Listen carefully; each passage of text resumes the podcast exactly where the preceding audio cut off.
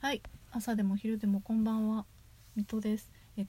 と限界オタクが一人喋りなんて意外たい第8回？8回かな？今日は今日は久々にカラオケに行って喉をガンガン開いてきたので 喉を開いてきたのでもうこのまま撮るしかないと思ってもう本当にあの聞いたら自分の録音を聞いたらもうほんとボソボソ喋るからもう頑張って声を張ろうと思ってこれからこれからはというか気をつけるます。音量を最大にしないと自分の声聞こえないって受けるよね、えー今日はちょっと喉が開いていると思うのでちょっとは聞きやすいかとっていうか聞きやすいように配慮してやっていきますね。えーっとで今日は何の話をしようかと考えたんですけどえっとねあの「サラ三昧」って見た？えーっと私はあの監督あの監督の生国監、えー生原監督のアニメが本当に好きなんですけどその前にも自己紹介の時も言ったけど「マウルピングドラム」が本当に好きでであと、まあ、ウテナだよね。ウテナは本当に何だろう小さい頃に見た記憶はあまりないんだけどその成人して初めて全部見てめっちゃ好きなんだけどあのとにかくその生国監督の新作アニメの「サラ三昧」があったじゃないですか。でものすごい たくさん二次創作もあってね。なんかすごい話題になったレオマブが話題になりましたけどあのそれで私なんか近い場所に自分でも行けるような場所にアニメとか自分の好きなものの舞台があると行ってみたくなるタイプでで、まあ、いわゆる聖地巡礼ですよね。で聖地巡礼をねえーっとなんえーっと先先月だな。7月21日って書いてあるから7月にね行ってきたんですよ。で人を連れてね、まあ、サラ三昧見てない人なんだけど見てない人を、まあ、連れて。でも普通にそのかっぱ橋の観光に行こうって言って 連れ出したんですけど、えー、サラ三昧は、まあ、かっぱ橋まあえっ、と浅草が舞台のアニメなのででしかもその中のかっぱ橋っていうのが主に舞台になってるまあいろいろ舞台になってはいるんですけどねその浅草寺あの浅草寺で浅草寺と書いて浅草寺とかあとは花屋敷とか、まあ、いろんなところが結構舞台として使われているんですけどそのかっぱ橋が主に舞台になっていてでかっぱ橋は本当前からちゃんと観光してみたかったのでいつも本当素通りするだけだったのでがっつり観光したいなっていうのもあってでねあの私浅草って結構まあ台東区にあるんですけど浅草っていうところは。で台東区って足立区から結構まあ近いというか気軽に結構行ける距離なんですよね。その上野とかもまあ台東区にはあるんですけどまあ、遊びに行くと言ったら、まあ、ちょっと遊びに行くかって言ったら、まあ上野とか 行くようなっていう感じの距離なんであんまえっとだからねその何お参りとかお参りえっと何お正月のなんていうんだっけ初詣か。初詣とかに行くにもその浅草寺に行ったりする時もあるぐらいの結構本当に身近な場所だったんですよね自分にとって。だからそのアニメで見てる時にあここだあここだっていうのが結構分かったのでそれが面白かったりもしたんですけどえっ、とでしかもね朝通勤してる電車の中から毎朝マジ冗談抜きで毎朝あのスカイツリーが見えるのね 毎朝スカイツリー見てるのね。でそれぐらいの本当距離感だから逆にそのスカイツリーとかって近すぎてあんまり行ったことないんだよね。今まで本当に2回とかスカイツリー自体も行ったことない、まあ、スカイツリーは墨田区にあるんですけどえっ、ととかね。まあその浅草行ったら結構スカイツリーが見えるところがスポットが結構多かった。ったりして結構セットになってることが多いんだけどサラ三昧の中でもスカイツリーはね結構たくさん描かれていたんですがでかっぱ橋ってかっぱ橋道具街って言ってえっ、となんて言うんだろうね、まあ、お料理の道具に使う道具とかがたくさん売ってる。でそういう専門店とかお店がたくさん並んでいるその何商店街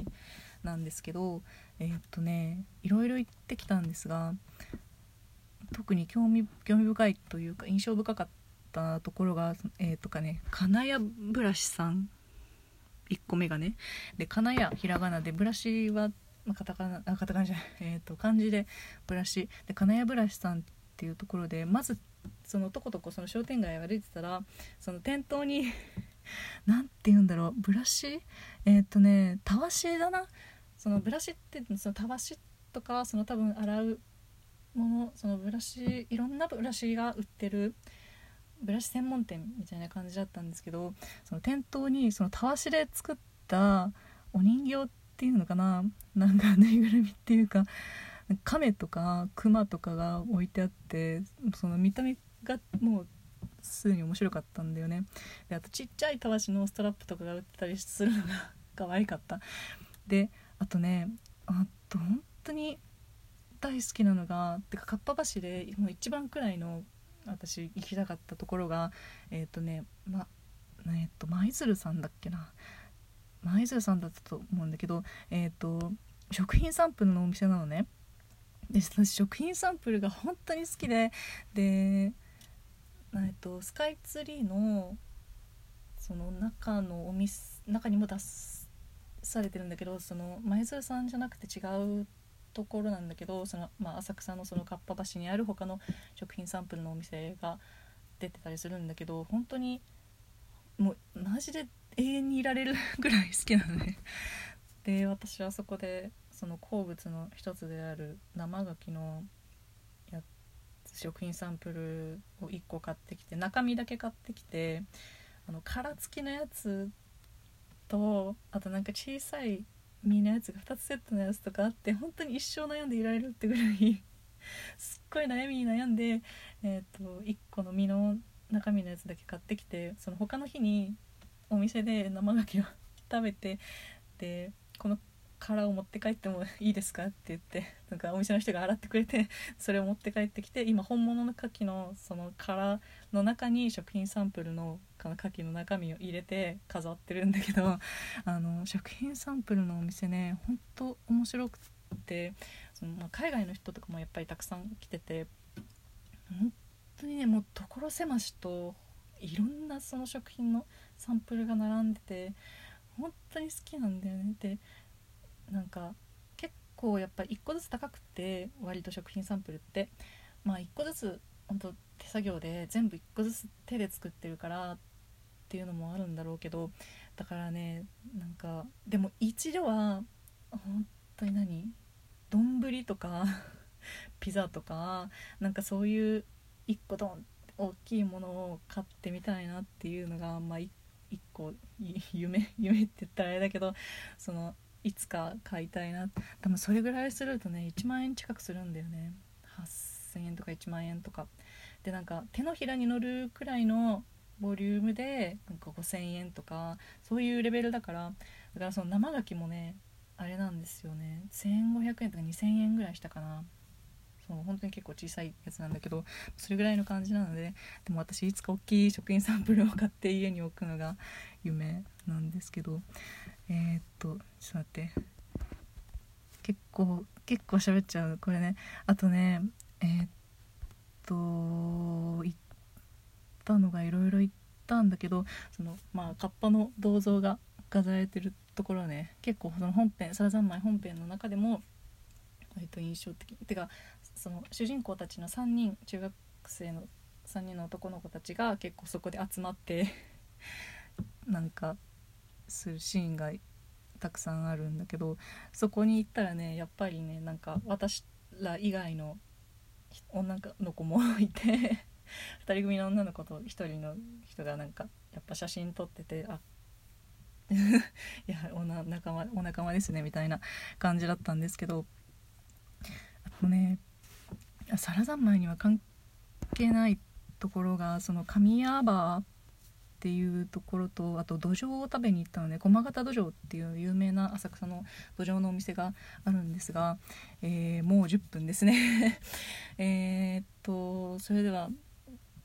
次回次回っていうかやっぱ2つに分けちゃおう。えー、っとサラ三昧と関係ないその浅草のことをちょっと次やろうと思います。それでは。